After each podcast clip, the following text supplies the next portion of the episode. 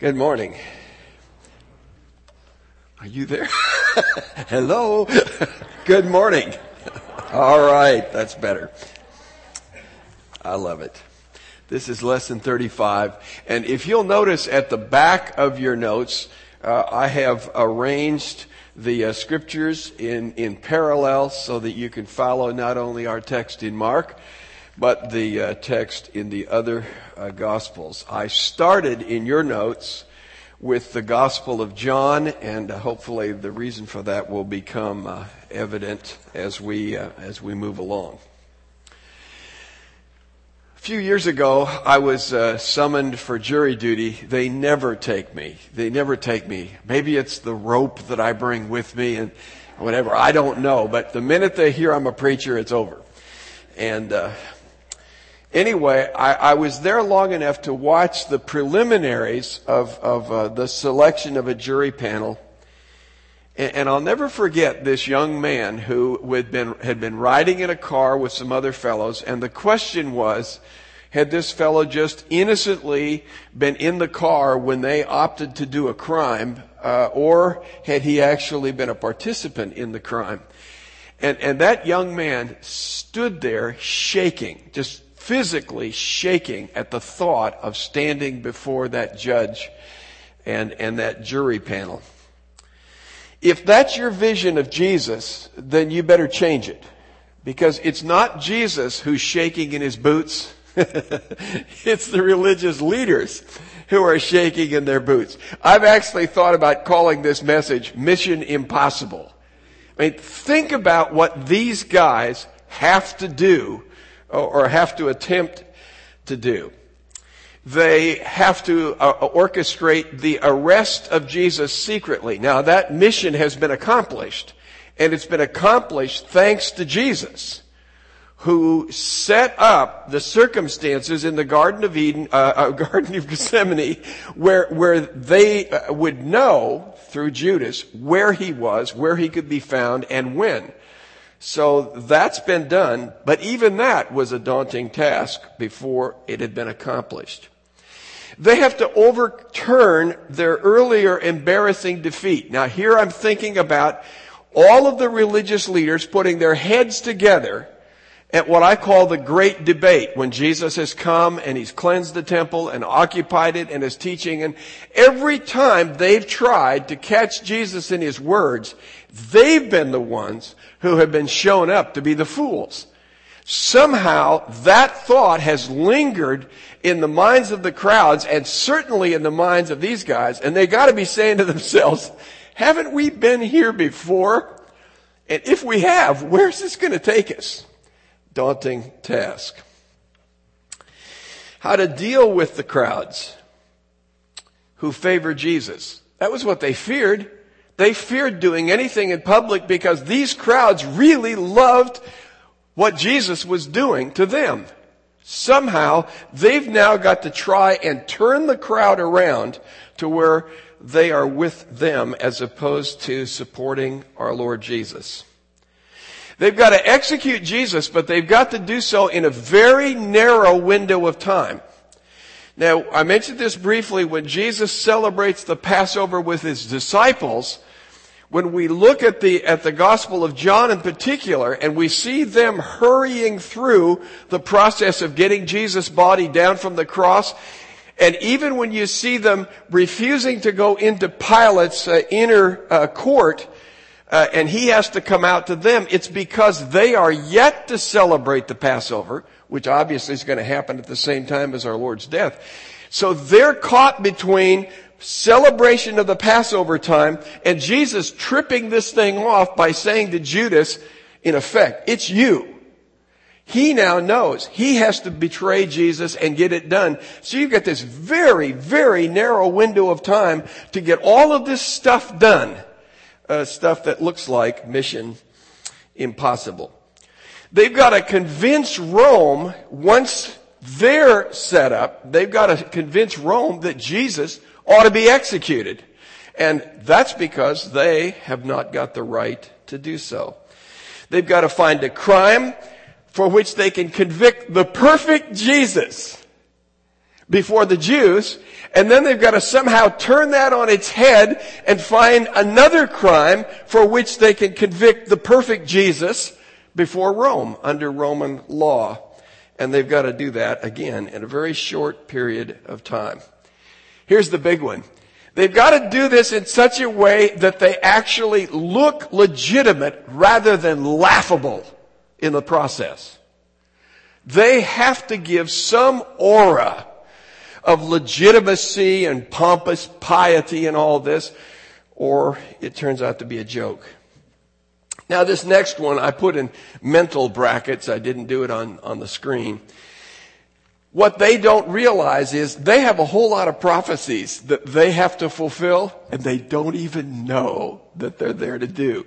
They've got all of these job descriptions for Messiah that have to be fulfilled and they're a part of it. So I'm going to tell you the story of my grandmother. Some of you have heard it before. Maybe all of you, and you can blame me in my old age for telling you again.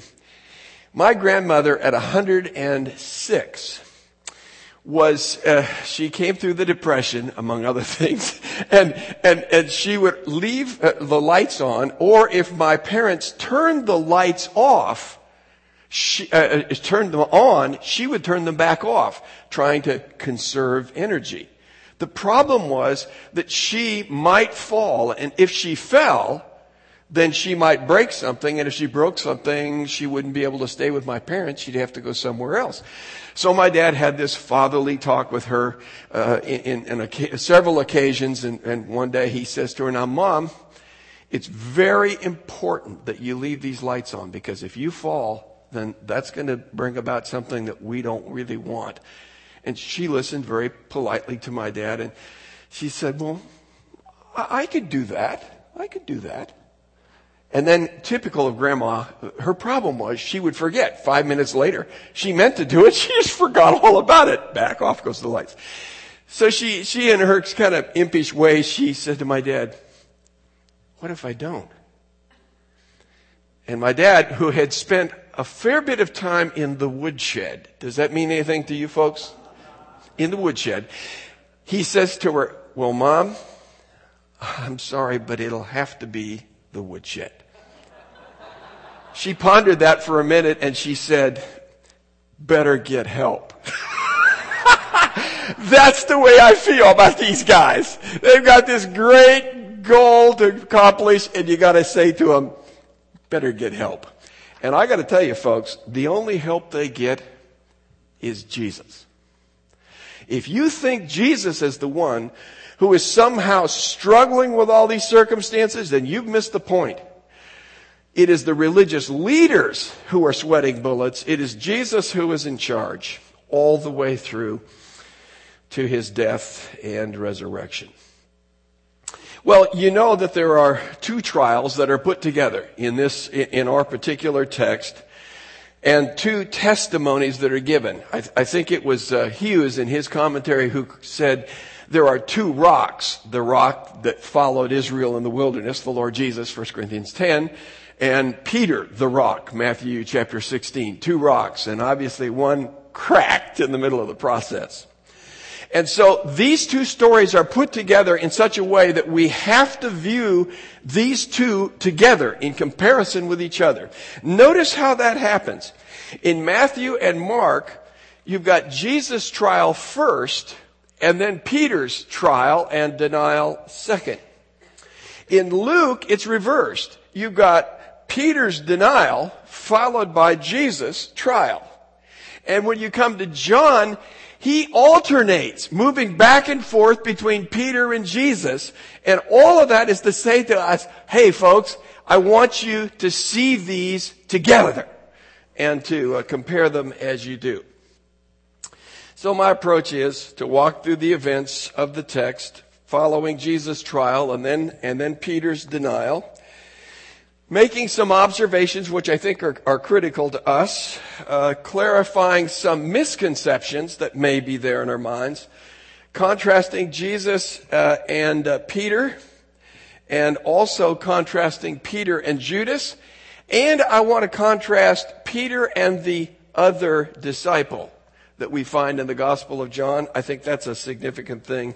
And then to uh, make some conclusions and applications.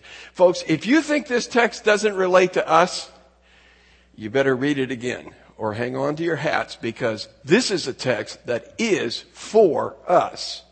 And I am convinced of that as I study it.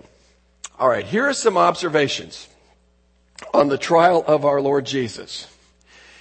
I don't think this is a, a, great profound observation, but there are several trials. In fact, some actually wonder exactly how many there are. I think what you have to conclude is from the time that Jesus is arrested and brought to Annas, the uh, high priest emeritus, until our Lord Jesus is handed over to be crucified, there are several trials. Some that will take place before the Sanhedrin, some that will take place before Pilate, and so on. Uh, several trials that we see. R.T. France, and, and I've gained a couple of helpful insights from him on this particular message, even if I fail or forget to give him credit. He says to us, this is not really a trial. What we're talking about here is not really a trial. It would be far more accurate to think of it in terms of a grand jury hearing. Grand juries are not finding people guilty and putting them uh, at sentence. Grand juries are trying to discover, is the evidence sufficient to have a charge that will stick? So when a grand jury no bills somebody, what they're saying is there just isn't enough evidence to proceed with a case. If they do uh, have an indictment, then obviously the trial will follow after that. Well, you see a whole lot of grand jury like activity going on. The night sessions that take place are an attempt to find that basis. These night sessions that take place are, are really an exploratory fishing expedition where the religious leaders are saying, man, we've got Jesus now. What do we do with him? And, and whatever we do, I hate to use these words, we must do quickly, they seem to apply, because Passover's coming, we've got to get this thing taken care of. So they're trying to figure out what to do. I couldn't help but think about the situation with Festus and Agrippa in Acts 25. You remember that? The Jews have set up a situation where they, where they want to execute uh, Paul really on his way to trial, not into trial itself. And, and the Romans keep kind of waffling about re- just letting Paul go because there lack, uh, there's lack of evidence. So all of a sudden, when Paul realizes they're about to send him back to Jerusalem where he'll be, uh, try to be executed on the way, he says, I appeal to Caesar. Well, now Festus has got himself a real problem. I mean, he's got a case being appealed to the Supreme Court. And he hasn't even figured out what the charges are yet. And so he says to Agrippa, man, am I in trouble? Hey, I got this guy here. He appealed to Rome. I don't know what I'm going to tell Caesar. So Agrippa says, well, I'll listen and, you know, see if we can help you out. That's what these guys are doing. They're trying to find some charge that they can pin on the perfect Jesus. Lots of luck, boys. So Jesus advanced the schedule, setting these guys off guard. I think you have to see that. These guys are caught off balance. They did not anticipate Jesus being arrested this quickly and having that deadline of the, uh, of the, the Passover that they have to meet. Now, in the sequence of things, you've got, and the way I lay it out in your, in your uh, notes there, you've got John's gospel, then Matthew and Mark, really following the same tack, followed by Luke. That's at least the way I understand the sequence of things. And that's why you have the order that you uh, will find in the scriptures that are put in parallel uh, fashion. So if we follow that, then you'll see in your first column that Jesus is first brought to Annas, who I call the high priest emeritus. He is the one whose son-in-law, Caiaphas, is the official high priest. So this guy's kind of a mafia don type guy who's still got some kind of, of, of uh, authority, some kind of status, and so he's the first guy to whom Jesus is, is going to be uh, brought. Caiaphas is the guy who makes that earlier statement. You remember what that is in John? Well, don't you guys know anything? Somebody has to die for the good of the nation. Do you realize this? This is like the head of this. I know John Roberts wouldn't do this, and I, and I like him. But suppose that John Roberts was about to hear a case and he had said the week before, well, it's obvious how this is going to have to come out. That's what he's done. And so you say, goodbye. I wrote in my margin, goodbye objectivity. if you got a guy who's going to be the judge who's already decided the guy has to die, it's not much of a trial, folks. And uh, that's, I think, why we're told those words. Annas, I, have been trying to figure out why, why this thing with Annas in the first place. And I've got two options in my mind. Number one, they're stalling for time. Now think about that. They, they have got Jesus under arrest. They have to gather the Sanhedrin. Over 70 guys. They've got to get all those people assembled in the middle of the night. That's going to take some time. If you stop off and have this parlez-vous with Annas, you're buying time. And I, I suspect they're all scrambling. When I look over at Matthew and Mark, it seems to me that they have already assembled by the time Jesus is sent there. So it may be that Annas is simply a time filler, but I think he's more than that. Because he's not officially the high priest, I think Annas is the guy who's going to do the first exploratory fishing expedition.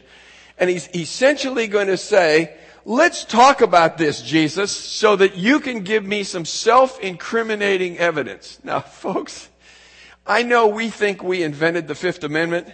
It's been around a long time. People do not need to testify against themselves. And so that's the thing that you see Jesus saying, when, uh, when he's brought before uh, Annas. Annas begins to ask about Jesus' disciples, number one, and about his doctrine. Now, Jesus, we know, was silent almost all of the time. He's not given up any information about his disciples. Uh, and he basically says, You want to know about my doctrine? Look, I've been teaching in public. I've been right in the middle of the temple for crying out loud. Everything I say is a matter of public record. So if you have something to bring against me, then you produce the witnesses. Don't ask me to be the witness. Pretty elementary political stuff. And uh, an overzealous official doesn't like the way in which Annas has been corrected, so he slaps Jesus. Jesus simply calls attention to the fact that that's not legal either. And he simply says, what I've said is wrong. Fine. If not, then there's something wrong with this. Jesus is already setting it in our minds. There is something wrong with this whole process. It all stinks from a legal point of view. And I would say, not just from the standpoint of the Mishnah, but from the standpoint of Old Testament law. Remember that no one could be executed apart from the testimony of two witnesses. So you gotta have two people who agree, and they haven't got it here. That's one of the things the text makes very clear. So Annas, having either taken up some time or failed at his uh, fishing expedition for uh, evidence, sends Jesus now on to Caiaphas and the Sanhedrin, who are going to have this midnight meeting uh, apparently in uh, Caiaphas's house. Now, Jesus has challenged Annas. If you've got accusations, then produce the witnesses. Do you notice by the time they get to Caiaphas's house, they have witnesses? The humor of it is, they haven't had time to coach them adequately. And so all this testimony comes in. You'll see, for instance, in Matthew and Mark, one of the big issues is the temple because that's a real emotional element. It was a big one with Stephen's death as well. Don't talk against the temple. That would get you in a lot of trouble. In Matthew's account, Jesus says, I am able to destroy this temple and to restore it in three days. In Mark's account, somebody says, I am going to destroy the temple and rebuild it in three days. Now, if you'd got two people who had agreed on that statement, Jesus would have been in trouble. But the reality was they didn't agree. Now, my understanding, my assumption is when you call in a witness, other witnesses are outside. You bring one witness in, they say their piece, they go out, another one comes back, eh, comes in and they say their piece. And the problem was they just hadn't been coached well enough in all this uh, uh, flurry of activity. These guys can't agree. So here they are with their witnesses who don't agree. Uh, and, and Jesus, uh, in that sense, doesn't really have to say much. Now, I added some things to my notes, and therefore you may want to add them to yours. The temple is prominent, Matthew and Mark, and Jesus remains silent. That's something that you see, and the high priest is really frustrated with this. Pilate's not too happy with it either. But the high priest is, is frustrated with Jesus' silence. Let me give you several reasons why Jesus may have chosen to be silent or a combination of them. Number one, he wasn't obliged to speak. Number two, he didn't need to speak. They're contradicting themselves. Why does he need to jump into that? They're killing each other off. No problem there. Uh, number three, if Jesus spoke, he could have shredded those guys just like he did in the great debate. Think about that. All Jesus has to do is open his mouth and he's going to send them away gaping. How in the world did he pull that off? He has to be quiet because he is the truth and he would silence all this baloney, I think, in no time. Fourth, they haven't yet got to the significant issue. He's not going to argue over trivia, over petty charges. The critical issue is who is Jesus Christ and what is his mission? When the high priest gets to that question, Jesus is going to answer it. In fact, I would say Jesus felt compelled to answer it. Are you the Messiah? And are you the Son of God? Are you divine? Are you the divine Messiah? Those are the critical questions. Who Jesus is. All right. Oh, there's one more. I'm wondering, and it's going to sound funny to you, but I, I've tried to point out that the timing of all of this is very, very interesting. That is, Jesus just finishes what needs to be said, upper room discourse, and they move to the next thing. Jesus just finishes what he has to say in the Garden of Gethsemane. There they are. Immediately they arrive. Jesus' timing is perfect. Is it possible that Jesus delays in answering the questions so that the timing of that night is such that they can do nothing else but take him to Rome and to Rome's authority. I don't mean Rome physically, to Pilate. Is he setting things up? So even though they would love to stone him, they have to go to, to, to, Rome's authority, and if they do, of course, that means crucifixion at just the right time. Jesus is in control, folks, and He's in control of the timing of this as well as everything else. Well, that's for your consideration, but Jesus is silent. That is control. The high priest finally has had it. He charges Jesus under oath, Matthew says. I place you under oath. Are you the Messiah? Son of God. Now, the other gospels, basically, Jesus says, uh, you say that I am. That's not what Mark says. Mark says, I am. Is there anything ambiguous about that statement? And is there anything about I am that we don't get? Huh, but it's not over. It's not over. Jesus adds to that and because I am, it doesn't bode well for you. Not only am I, the Son of God. Not only am I the Messiah, but folks, I'm coming back in the clouds. Now, there are some who want to say that all of that's just talking about his royal authority. It's talking about royal authority, but when you talk about the clouds, folks, he's coming to judge. And what he's saying is, guys, I gotta tell you, not only am I the one that you say I am, and you want me to say that I am, but you need to understand that's pretty serious stuff for you. Now, if you go to Acts chapter 2, you remember that Peter picks up on that theme, and he basically says, hey, this Jesus is raised from the dead. Do you understand what that means for you? They did. And many of them said, what shall we do to be saved? So Jesus is pronounced guilty. He is beaten. And here's the interesting thing, almost ironic. Jesus is pronounced guilty and then he is spit upon.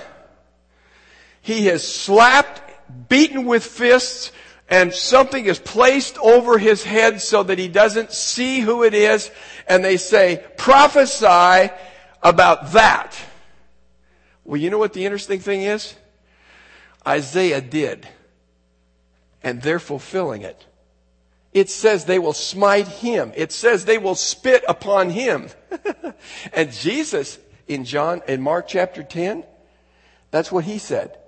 When I go to Jerusalem, they're going to spit upon me and they're going to abuse me and they're saying, hey, why don't you prophesy about that? Jesus is in effect saying, I, actually I have.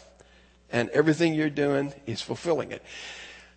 Now, do you see the anger and the hostility? I mean, think about this. Think of the Supreme Court. You know, you got all the robes and all this stuff, you know, the, the dignity and all of that. These guys are coming unglued.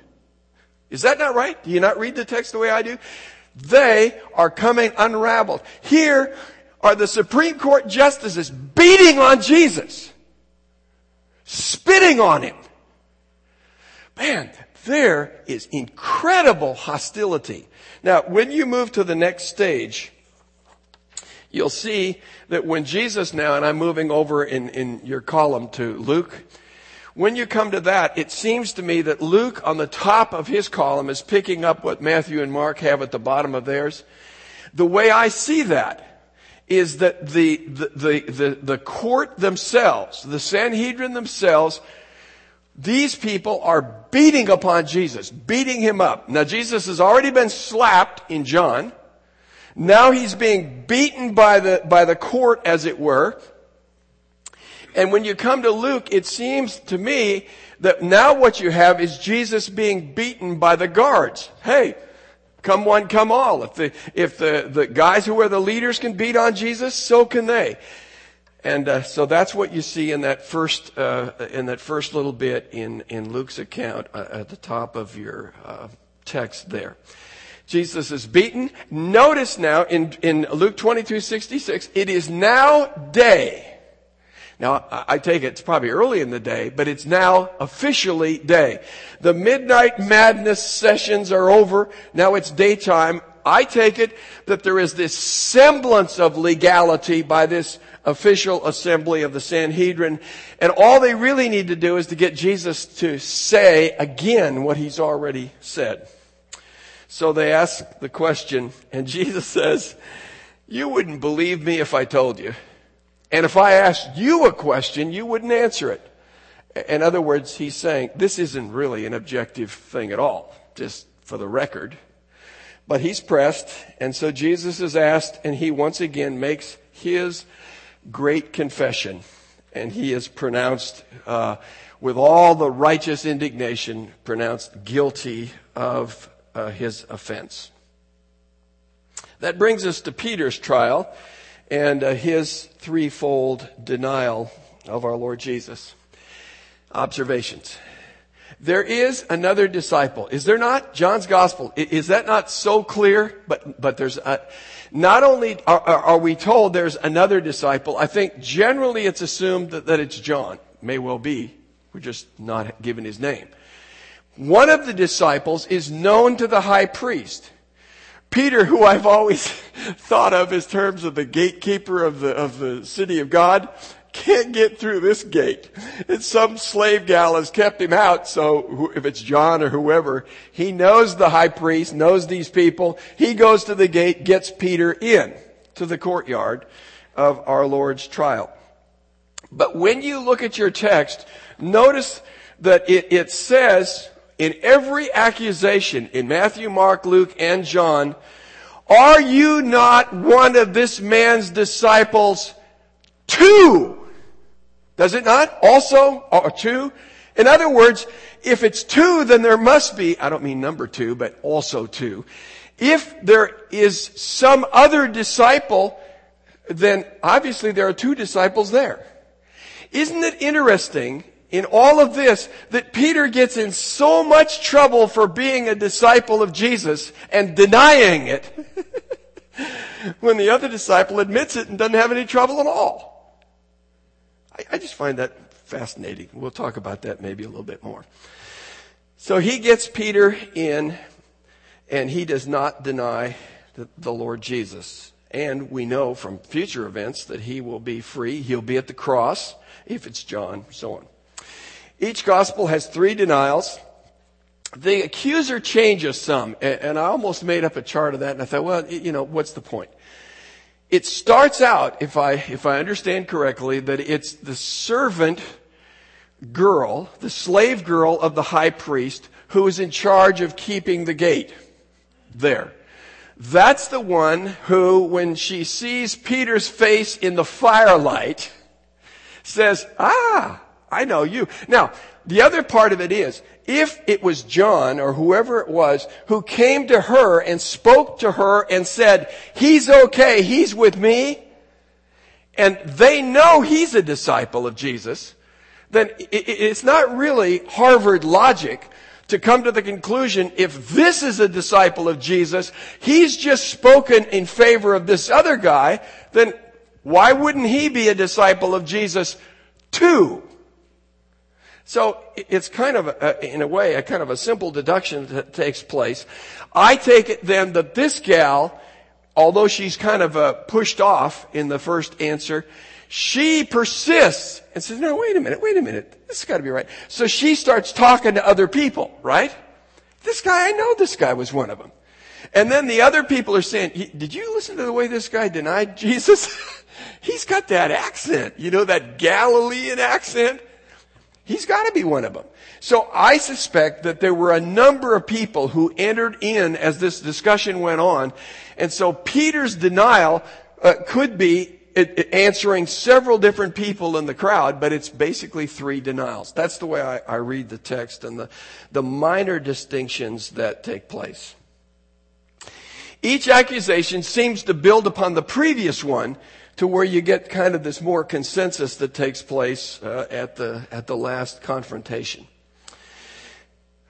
Uh, okay, the accusations that Peter is uh, are the accusation is that Peter is one of them, one of Jesus' disciples, one who would be a supporter, one who would be a co-rebel, so on. That seems to be the essence of, of what the issue might be.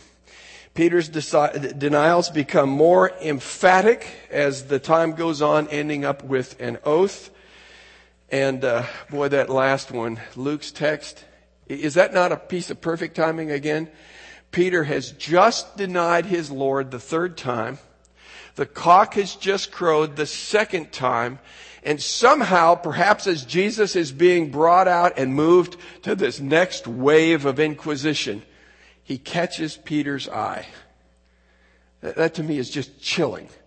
And, and obviously it was worse. It was gut wrenching for Peter. All right. Now here's where I'm gonna, I'm gonna take a little different approach. I, my personal opinion is the more we gang up on Peter, the more we see his denial as some kind of exceptional atrocity, then the more distant it becomes from us. I would like to suggest that his denial is far closer to home than that. But let me lay, a little groundwork for you. Number one, Peter was willing to die. When Jesus uh, told Peter that he would deny him, Peter emphatically said, I am willing to die for you. Do you think that he wasn't willing to die when he pulls out a dagger in the midst of a fully armed group of people? He was willing to die. I don't see how we can miss that. He was willing to keep his word to Jesus. Peter unlike nine other disciples, was actually there in the courtyard where Jesus was being held. Hey, folks, don't give me this coward stuff as though Peter somehow is hiding off in the woods. Peter is still following Jesus. With John, granted, but he's there, folks. That's got to count for something he is still a follower of Jesus.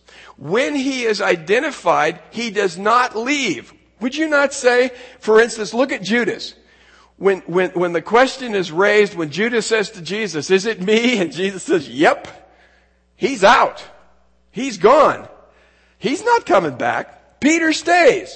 Oh, he may move over here or there, but he's still in the courtyard. Still there with Jesus. He didn't leave even when he's challenged. Uh, here's one.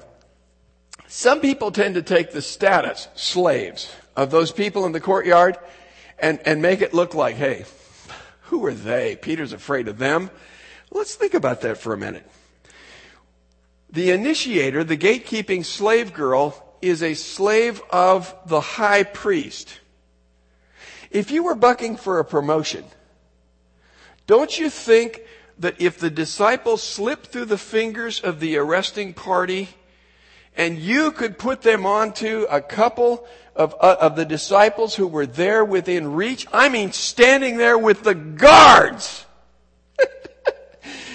I gotta tell you, it would be in her interest to rat them out. So I, I, wouldn't, I wouldn't play her down too much. She obviously had some access to the high priest and certainly knew what he was about. The second is this. We know from John's gospel that one of those standing there pressing the case was apparently in the garden. Didn't I see you in the garden? And oh yes, they just happened to be a relative of Malchus. Now, think about that.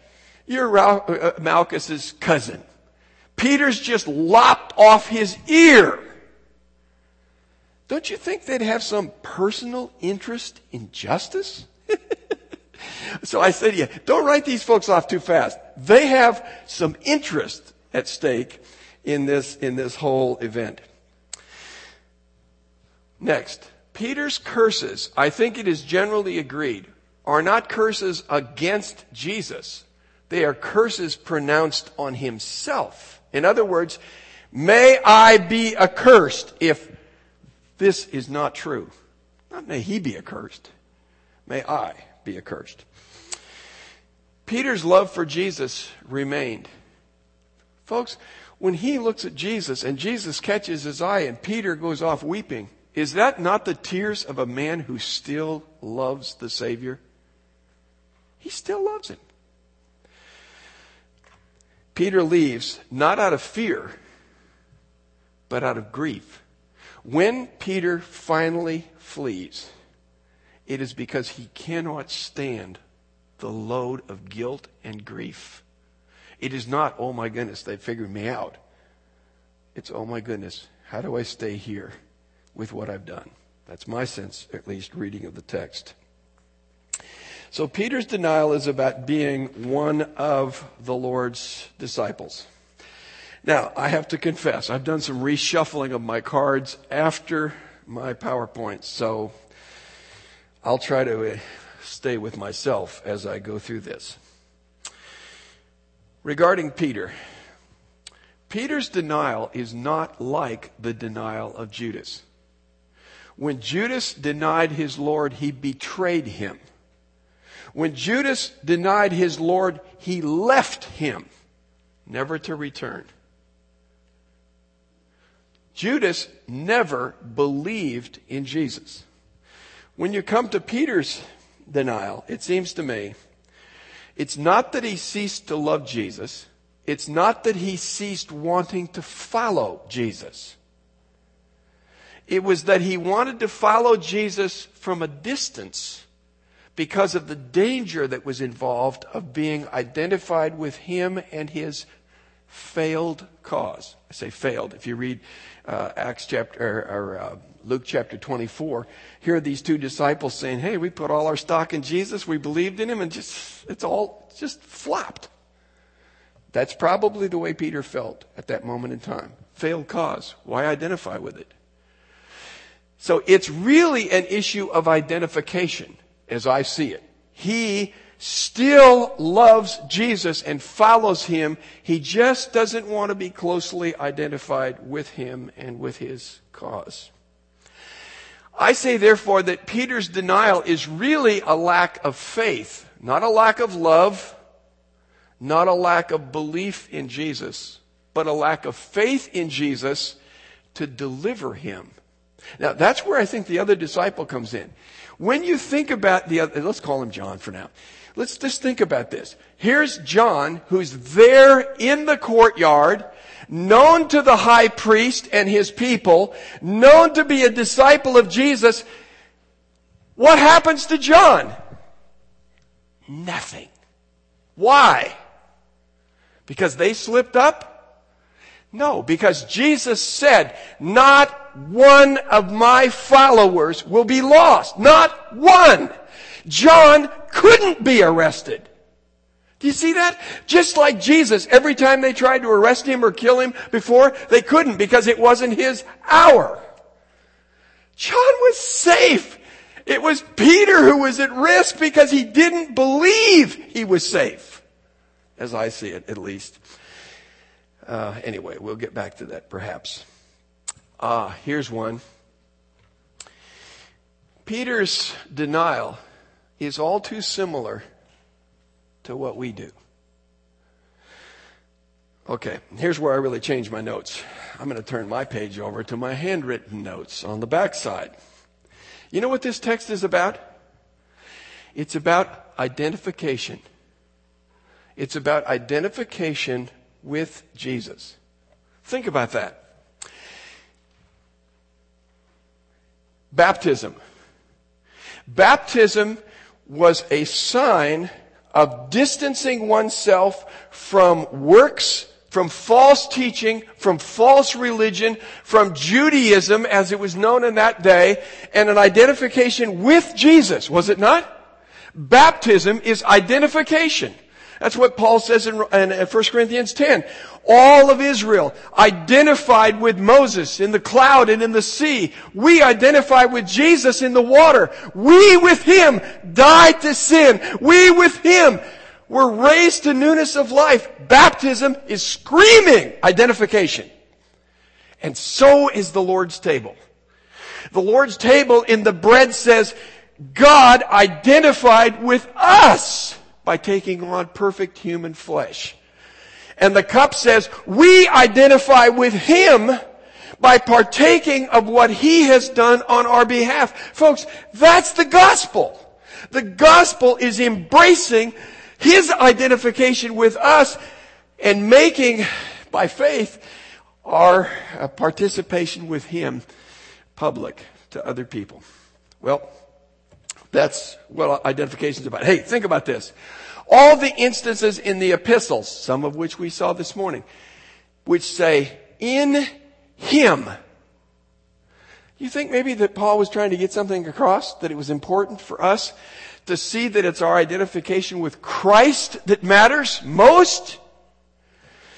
Paul says in Philippians 1, for me to live is Christ and die is gain. All of my life, Paul says, is wrapped up in Jesus. Philippians 3, even my suffering that I may know Him and the power of His resurrection. It's about Him and me identifying with Him in every aspect of my life. Hebrews chapter 10, verses 32 through 34 says this, our identification with Christ is evidenced by our joyful suffering for Him and by our identification with others who are suffering for Him.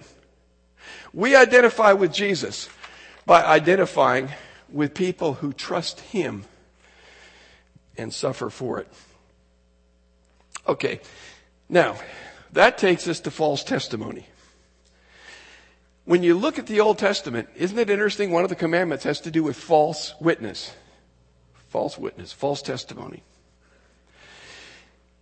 The difference between denial and deception is a thin and dangerous line. See, we look at, at Peter's denial and we say to ourselves, oh, that's shameful. Okay? So what if we, what if we go to another part of the world and because missionaries are not accepted, we cease to say anything. I'm not talking about identifying ourselves with a particular denomination, a particular church, even with Christendom in, in there, whatever they, that means. But I'm saying this. When we minimize or play down our identification with Jesus, then my friends, we're on Peter's trail. Are we not? Are we not? Now, think about that for us. Not far away now, but think about that for us. How often do people really see us and say, there is somebody, remember like Acts chapter 4? They recognized Peter and John as people who had been with Jesus. In terms of our passions, in terms of our conversation, in terms of our attitudes and actions, how many people would look at us and say, they're with Him! They're with Him! See, if they can't say that, and I'm afraid that certainly is true of what people might not be able to say about me. If that's true, then friends, I might as well say to Peter, move over. Whatever he's done that is so bad is something that every Christian needs to contemplate and ask, am I doing that in some way, shape, or form? All right, let's get to Jesus. I, I confess, I turned it around and I saved Jesus for last because I always save the best for last. So let's talk about this. Our confession should be his confession, should it not? Our confession should be his confession. So what does he confess? One, he is the promised Messiah. Jesus is the promised Messiah of the Old Testament. Two, he is the Son of God. Our profession is Jesus was and is God. Thirdly, our profession is that because Jesus is the Son of God and Messiah, He is coming back to judge those who will not identify with Him. That's the message that we can't deny that Jesus proclaimed. Secondly, Jesus is in control. In the most chaotic, devastating time of all history, as I read these texts, I say to myself, they're not in charge. Jesus is in charge. He is bringing about His death in His time and in His way. Man, those guys, you, you know, if I feel anything for them, it's pity. You know, remember what the Lord said to Peter, why do you kick against the pricks? you know, hello, isn't there a message coming through to you? Paul, haven't you figured this out yet? Jesus is in control. If we resist, deny him, then uh, we're in trouble. Jesus is the faithful witness. Notice that in Revelation? The faithful witness we would do well to listen to him. Here's one. Jesus remained faithful to his calling, even when all others forsook him. Now that really takes us to 2 Timothy, does it not? If we deny him, he will deny us. That to me is Judas. If we are faithless, he cannot deny himself. He remains faithful for he cannot deny himself. Folks, at the very worst moment in history, Jesus persisted on the course of the cross when all else forsook him. And as we talked about on Friday, it had to be Jesus alone, folks. Jesus alone. It wasn't Jesus in the center, Peter and John on the left and the right. Jesus alone was the one who could die for sinners. Jesus alone is the one who pursues that path to the cross even when his dearest friends forsake him. I would say this. When I look at Peter, I do not see a man who is weak. I see a man who is strong. I see Peter as standing out above and in front of his fellow disciples. And the lesson for me is if Peter can fall, I better be very careful. You know, I was thinking about Ephesians chapter 6 when Paul talks about the spiritual armor. You know what the very next thing he says is? Pray for me that I may be bold the thing that Paul feared most was to become Peter like. And you and I ought to fear it too. But the way we deal with it is not to think and boast about our faithfulness as Peter did. It is to think every week about his faithfulness. That's where our faith rests. Father, we thank you for this text. Thank you so much for the Lord Jesus. Thank you that He chose to identify with us unto the cross. Thank you that even when your followers are faithless, you remain faithful. Thank you so much for Peter's restoration. Thank you for the hope and the confidence that that gives to us. Father, I pray that there is no one here who has refused to identify with the Lord Jesus in his saving work of taking on sin. May they understand their wretchedness like all of ours. May they trust in Jesus and what he has done and identify with him.